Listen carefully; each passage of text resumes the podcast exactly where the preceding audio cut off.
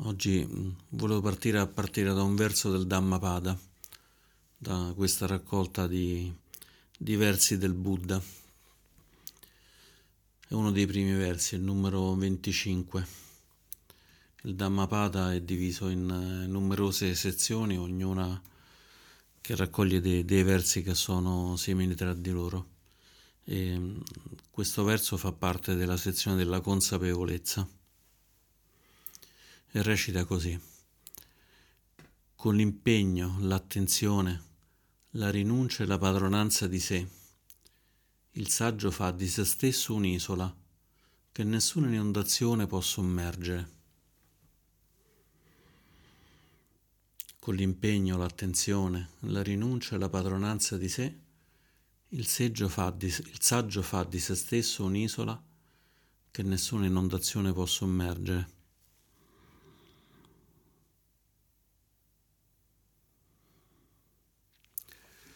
Ho cercato questo, questo, verso perché abbiamo ricominciato un'altra volta con, con, con, il lockdown o comunque delle forme che, che, ci somigliano molto e un'altra volta è ricominciata la preoccupazione per, per tutti quanti noi, magari preoccupazione che può essere anche aumentata da una situazione complicata personale della propria famiglia in questo momento.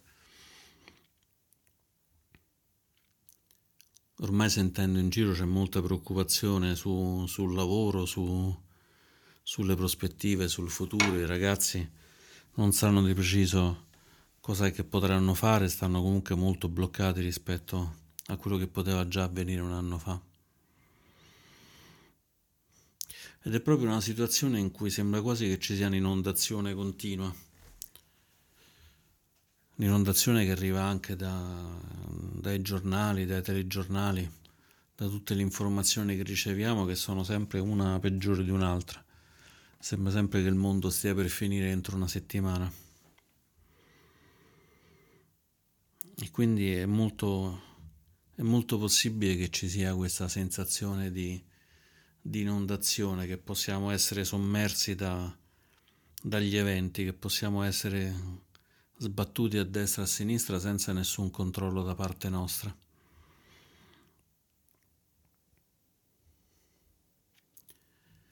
Per cui, avendo preso i rifugi nel Buddha, nel Dhamma, nel Sangha, nel Buddha, nell'insegnamento del Buddha e nella comunità dei praticanti dell'insegnamento del Buddha, la domanda è, c'è questa alluvione, come facciamo a non farci sommergere? Sentiamo che c'è un'alluvione, sentiamo che c'è il mondo che non è più sotto controllo.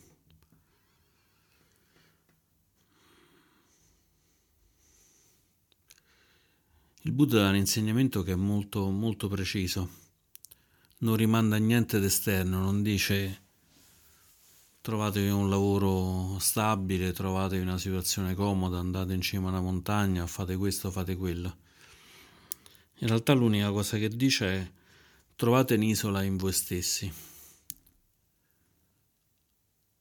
Trovate un'isola in voi stessi è un insegnamento sconvolgente perché addirittura il Buddha ci dice non ponete me come vostra isola, non salite su un'isola dove io sono l'isola e voi venite a sedervi nel mio grembo, ma fate di voi stessi un'isola in cui ogni praticante diventa la guida di se stesso.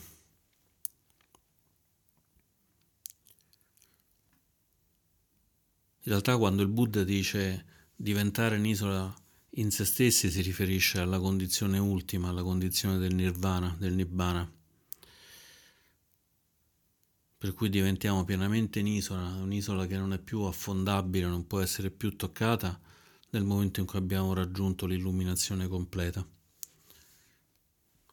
Però l'illuminazione completa è, è esattamente questo, è una cosa completa. Nel frattempo possiamo lavorare con degli sprazzi di illuminazione, con degli sprazzi di consapevolezza, con degli sprazzi d'attenzione, già questo ci può, ci può dare un aiuto. È come se una persona pienamente illuminata, un pienamente illuminato, un aranta, di notte va con una lampada che illumina a destra e a sinistra tutto l'universo, mentre magari noi stiamo soltanto con un accendino che possiamo tenere acceso un secondo, poi ci scottiamo, lo spengiamo e diventa tutto buio, ma per qualche secondo abbiamo visto bene quello che c'è intorno. O magari stiamo ancora nella condizione di star cercare l'accendino nelle tasche, che è rimasto ancora tutto buio, non riusciamo nemmeno a vedere niente, però se pratichiamo il Dhamma sappiamo che in tasca abbiamo questo accendino, questa possibilità di toccare qualcosa.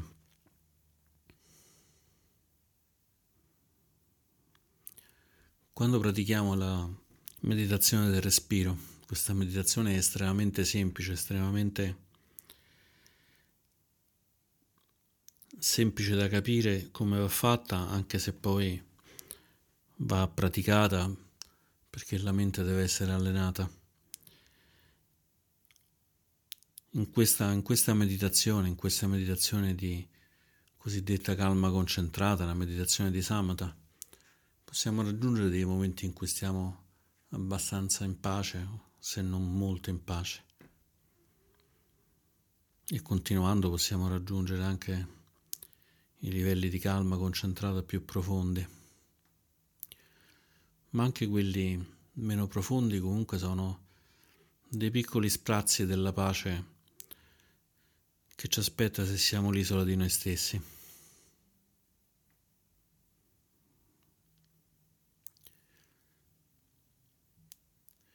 Ed è un percorso comunque che non è un percorso passivo.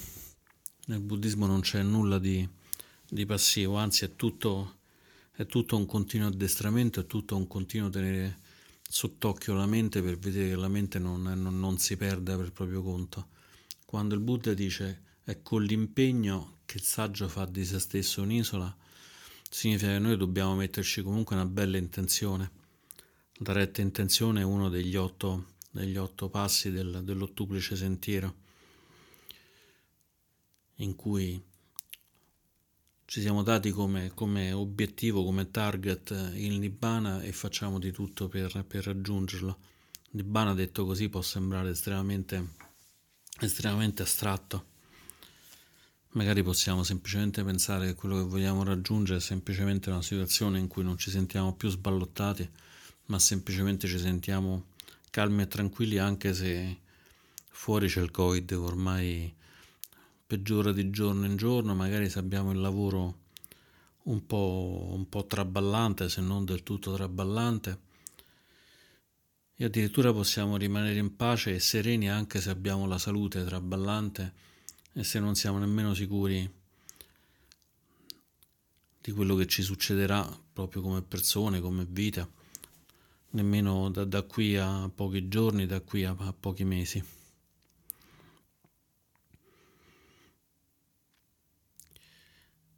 E quindi è l'impegno che ci consente di pian piano uscire da questo sballottamento. L'altro punto che il Buddha ci indica è l'attenzione. Perché l'attenzione? Perché noi siamo come un carro. È proprio il primo verso del, del Dhammapada.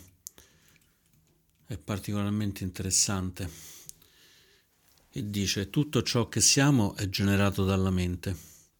È la mente che traccia la strada.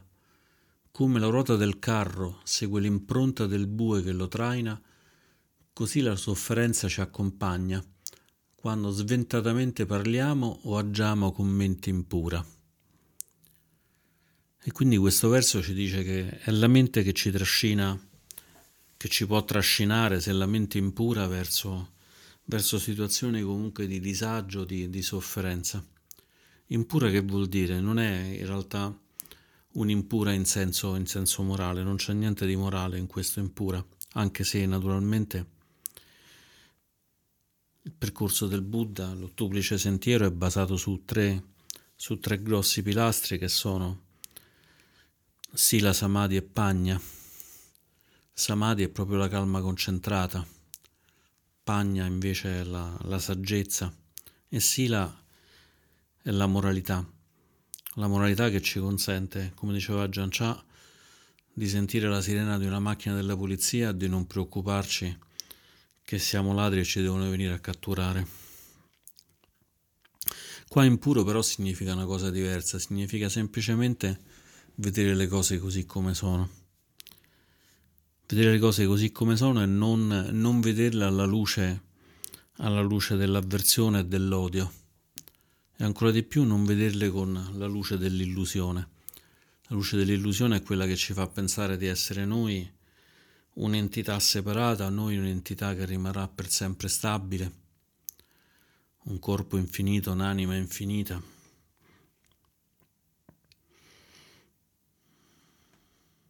Ma piuttosto imparare pian piano a vedere che, che siamo un processo, siamo parte di qualcosa che cambia continuamente, che non siamo quello che eravamo ieri e che non siamo quello che saremo domani.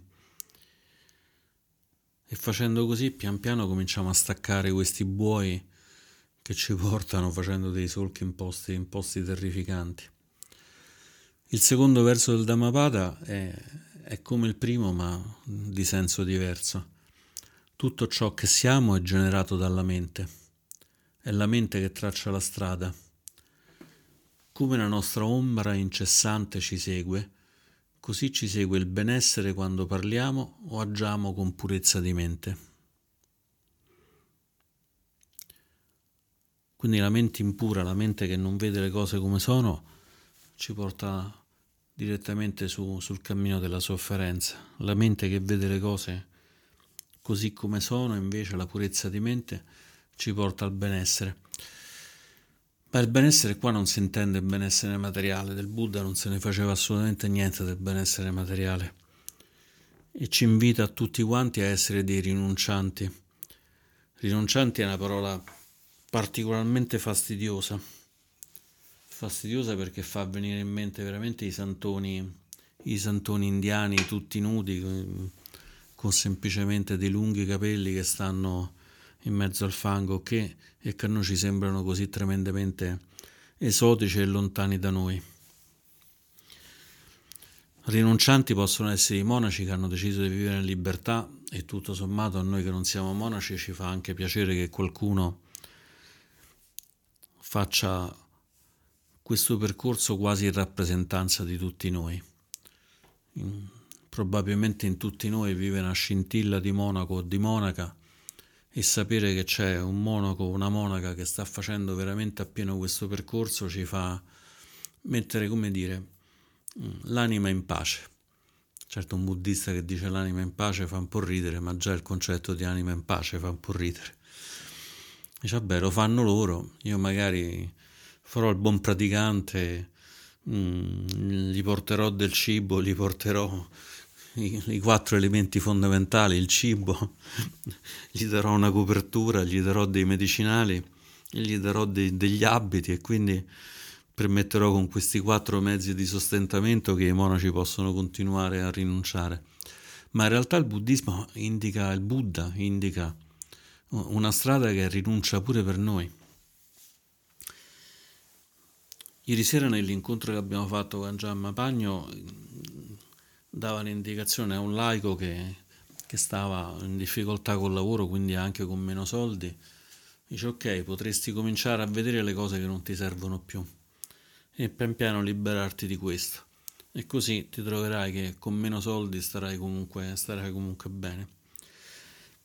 Questa è la via della rinuncia, quella in cui pian piano cominciamo a osservare le cose che in realtà non ci servono, che possono essere cose materiali ma anche cose assolutamente assolutamente immateriali.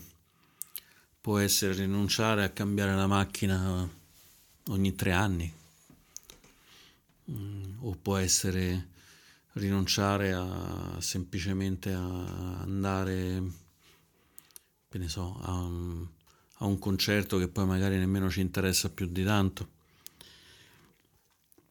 ottenendo al tempo stesso due, due, fenomeni diversi perché da un lato ci rendiamo meglio conto delle, delle cose che abbiamo, di quello che effettivamente ci serve. E qui l'attenzione già è una parte importante, perché per accorgerci di quello che ci serve e di quello che non ci serve abbiamo bisogno assolutamente dell'attenzione. Senza attenzione non ci accorgeremmo di nulla. E nel momento in cui rinunciamo alle cose, man mano diventiamo progressivamente più liberi. E questa libertà non è detto che sia una libertà esterna. Ad esempio potremmo andare in giacca e cravatta ma renderci conto che la giacca e cravatta per noi non significa veramente più niente. O un bel tailleur o un bel vestito. Per noi sono diventate cose assolutamente accessorie, però magari per lavoro, per convenzione sociale, siamo quasi obbligati a portarli. Non è che essere rinuncianti significa andare vestiti con uno straccio intorno come farebbe il santone indiano. Ma possiamo tranquillamente continuare a vestirci giacca e cravatta col tagliere, con un bel vestito, semplicemente rinunciando all'aspetto di, quel, di quell'oggetto, rinunciando all'attaccamento, nel senso noi potremmo stare comodamente in giacca e cravatta o comodamente con lo straccio del santone e sentirci a nostro agio esattamente, esattamente allo stesso modo. A volte le forme di rinuncia sono più sottili. Che ne so, leggo libri profondi e mi sento profondo anch'io perché leggo libri profondi. Finché non mi rendo conto che questi libri profondi non mi danno molto, allora posso anche semplicemente decidere di non leggerli più o magari semplicemente di, di leggerli perché mi va, magari non ne parlo con gli altri, non, non ne faccio sfoggio. Anche questa è una forma di rinuncia. E quindi questo verso del Dhammapada ci dice che con l'impegno, l'attenzione e la rinuncia il saggio fa di se stesso un'isola. E oltre questo però aggiunge anche la padronanza di sé. Mi verrebbe da dire che l'impegno, l'attenzione e la rinuncia portano quasi a una padronanza di sé. Perché nel momento in cui rinunciamo a tutto ciò che possiamo rinunciare, rinunciamo a dare un valore alle cose che per noi non sono più particolarmente, particolarmente importanti, particolarmente significative. Tutto questo ci porta a una specie di versione, di versione bonsai di noi stessi, in cui magari bastano tre foglie per far vedere l'albero, non serve più di vedere un albero, un albero incredibilmente grande basta semplicemente 10 cm di tronco per farci, per farci sentire che stiamo facendo un buon percorso, non serve più di essere una quercia di un metro di, di diametro. Tutto questo può essere un percorso estremamente difficile, perché man mano che noi andiamo a togliere cose, ci sarà un momento in cui la mente cerca di di recuperare, di recuperare spazio in un modo anche piuttosto subdolo. Per cui alla fine quello che è una, una sana rinuncia, quella che è appunto la rinuncia fatta con la mente pura diventa in realtà spesso una cosa opposta. Rinunciamo, rinunciamo, ci sentiamo che dobbiamo rinunciare a tutto e la mente che fa questo swing fra mi piace e non mi piace, bello o brutto, buono o cattivo a un certo punto ci spinge, ci spinge a rinunciare a qualunque cosa in un modo anche, anche eccessivo, anche quando non siamo pronti. Con il risultato che la pratica, anziché arricchirci, sembra quasi fare il contrario, sembra quasi impoverirci. Ci sono situazioni in cui la pratica può sembrare veramente uno spazio in cui non siamo più nemmeno noi stessi, ci sentiamo veramente ridotti a un foglio di carta che vola nell'aria e non invece questa persona fiera che dicevano i versi in cui c'è l'ombra che ci segue facendo le cose dettate dalla mente pura. E allora lì è sempre la somma di impegno, rinuncia, attenzione, qui bisogna fare massima attenzione quindi a non farlo diventare una specie di gioco intellettuale, una specie di percorso, percorso rigido, perché è veramente un attimo perdersi in questi, in questi falsi amici, in quelli in cui anziché andare verso la liberazione andiamo verso la depressione. Nelle, negli insegnamenti questi vengono chiamati i, i, nemici vicini, quelli che in qualche modo, mentre ad esempio la rabbia e la distruzione sono lontani perché sono più lontani da noi, quelli vicini sono quelli più difficili perché si mistificano con delle cose positive. Allora lì è l'attenzione che dobbiamo portare al massimo livello per raggiungere al fine una padronanza completa. In realtà c'è un modo relativamente semplice, abbastanza semplice per capire se quello che stiamo facendo è nel percorso del Dhamma oppure se invece è diventata un'altra costruzione che ci siamo creati. E facendo pratica, e a me è successo veramente tante volte, ci sono tante situazioni in cui si pensa, ho pensato di, di, di stare diciamo, crescendo spiritualmente, in realtà invece mi ero impantanato con questi falsi, falsi amici, con questi vicini nemici, con queste situazioni che assomigliano a quelle, a quelle corrette ma non, non lo sono.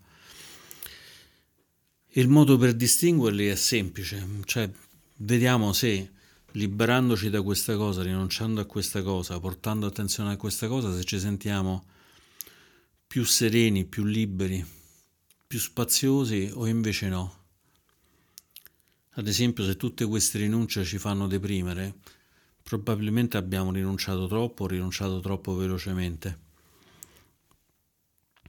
Il percorso del Dhamma non è mai um, una corsa dei 100 metri in cui facciamo qualcosa e paffete, improvvisamente raggiungiamo l'illuminazione, è un percorso anche piuttosto piuttosto lungo, a volte può essere anche piuttosto noioso, in cui piano piano ci avviciniamo. Può succedere che per qualche mese continuiamo a fare pratica non succede assolutamente niente di significativo.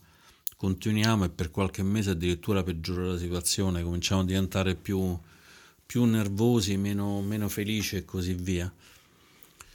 Però con queste, con queste armi che ci dà, ci dà il Buddha, che comunque era di, di, di, una famiglia di guerrieri, per cui spesso usa i termini guerrieri nei suoi insegnamenti, possiamo, possiamo, cercare di, di, raddrizzare, di raddrizzare le cose, pian piano utilizzarli e quindi diventare noi stessi in isola, diventare noi stessi in isola. Diventare noi stessi in isola significa che non abbiamo nemmeno più bisogno degli insegnamenti, nemmeno più bisogno dei riti, nemmeno più bisogno delle forme.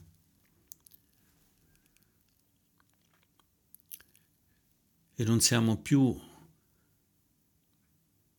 soggetti a nessuna inondazione, non ci può più sommergere nulla. E qua quando il Buddha parlava di essere sommersi si riferiva ai frutti, ai frutti dei piaceri sensoriali, dell'odio, della brama, dell'ignoranza sono questi i flutti che ci portano, che ci portano ad affogare o ci portano a essere sommersi.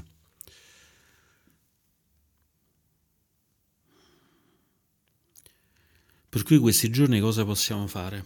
Possiamo cercare di portare tutte quante queste, queste caratteristiche, l'impegno, l'attenzione,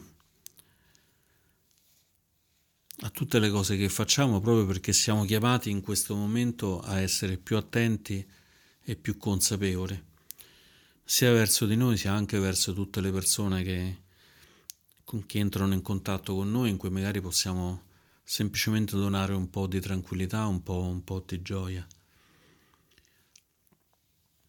Dobbiamo essere anche capaci, visto che è un momento più difficile, di iniziare o di continuare un percorso di rinuncia, vedere che possiamo rinunciare a delle cose, possiamo rinunciare ad esempio andare a cena al ristorante, possiamo rinunciare magari in questo momento a vedere degli amici, cercando di trovare lo spazio in noi che ci consenta però di, di, di non avere una rinuncia che lascia un buco, ma una rinuncia che dice ok, in questo momento è così. Ci saranno altri momenti in cui sarà diverso, ma adesso è così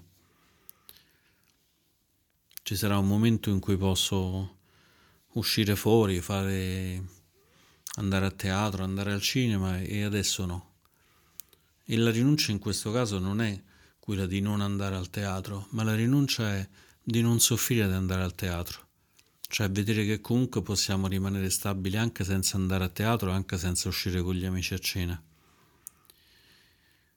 Ed è particolarmente interessante osservare in profondità invece che cosa, che cosa succede nel nostro cuore quando invece arriva il sabato sera, vorremmo uscire e non, non lo possiamo fare. Osservare tutto quanto questo, questo coagulo di insoddisfazione, di dolore, di fastidio, che guarda caso il Buddha chiama dukkha. Ed è proprio quello che è la base di tutto il suo insegnamento, il superamento di questo, di questo dukkha.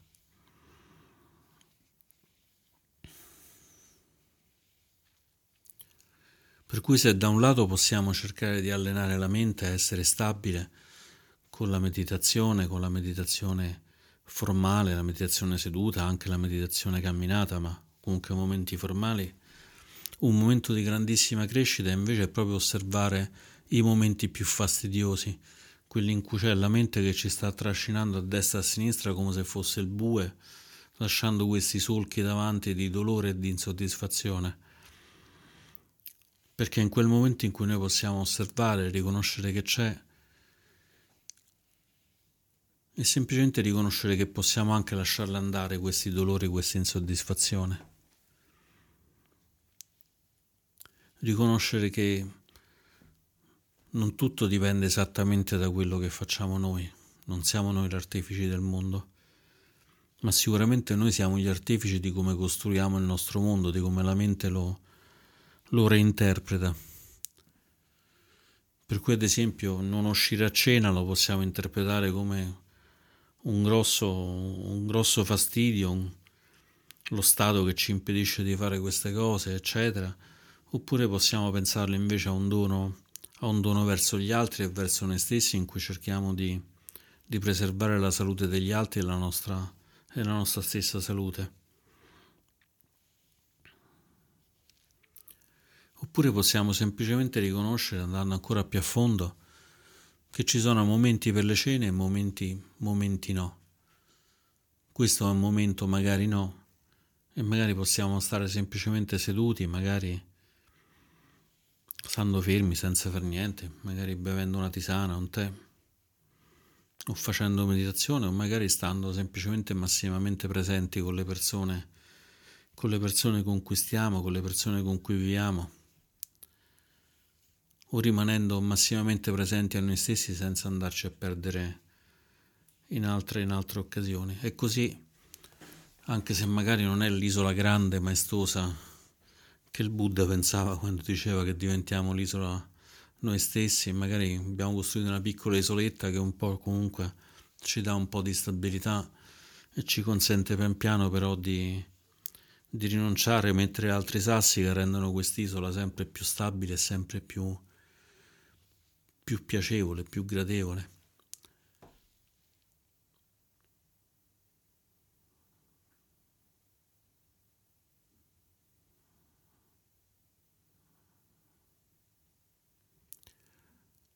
Alla fine il punto critico è riuscire a trovare che questa pace, questa tranquillità è sempre presente in noi, anche quando stiamo apparentemente smossi da, da tante cose.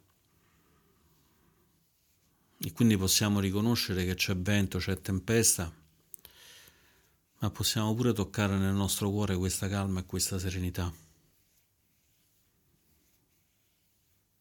E quindi anche nei momenti più difficili trovare quest'isola che, che ci sostiene. E quando saremo pronti diventeremo isola di noi stessi. Nel frattempo però possiamo farci aiutare dagli insegnamenti del Buddha che l'isola ne aveva trovata una infinitamente grande è stato anche così generoso da volerci aiutare a trovare la nostra senza nemmeno mettersi più di tanto in mezzo. E con questo concludo le mie riflessioni. Grazie.